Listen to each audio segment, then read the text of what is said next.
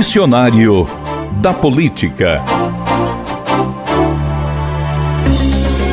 O que significa uma candidatura subjudice? Subjudice é uma expressão em latim utilizada no âmbito jurídico que significa sob o juízo, ou seja, relativo a determinado processo que ainda será analisado pelo juiz responsável pelo caso.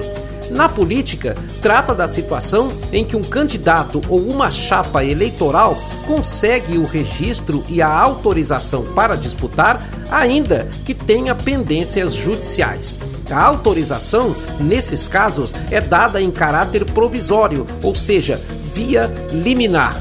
Um candidato subjúdice pode até disputar, votar e ser votado, mas os votos dados a ele ou à chapa a qual ele pertença só serão contabilizados depois que o juiz analisar as razões que mantêm a candidatura subjúdice e definir se ela é válida ou não.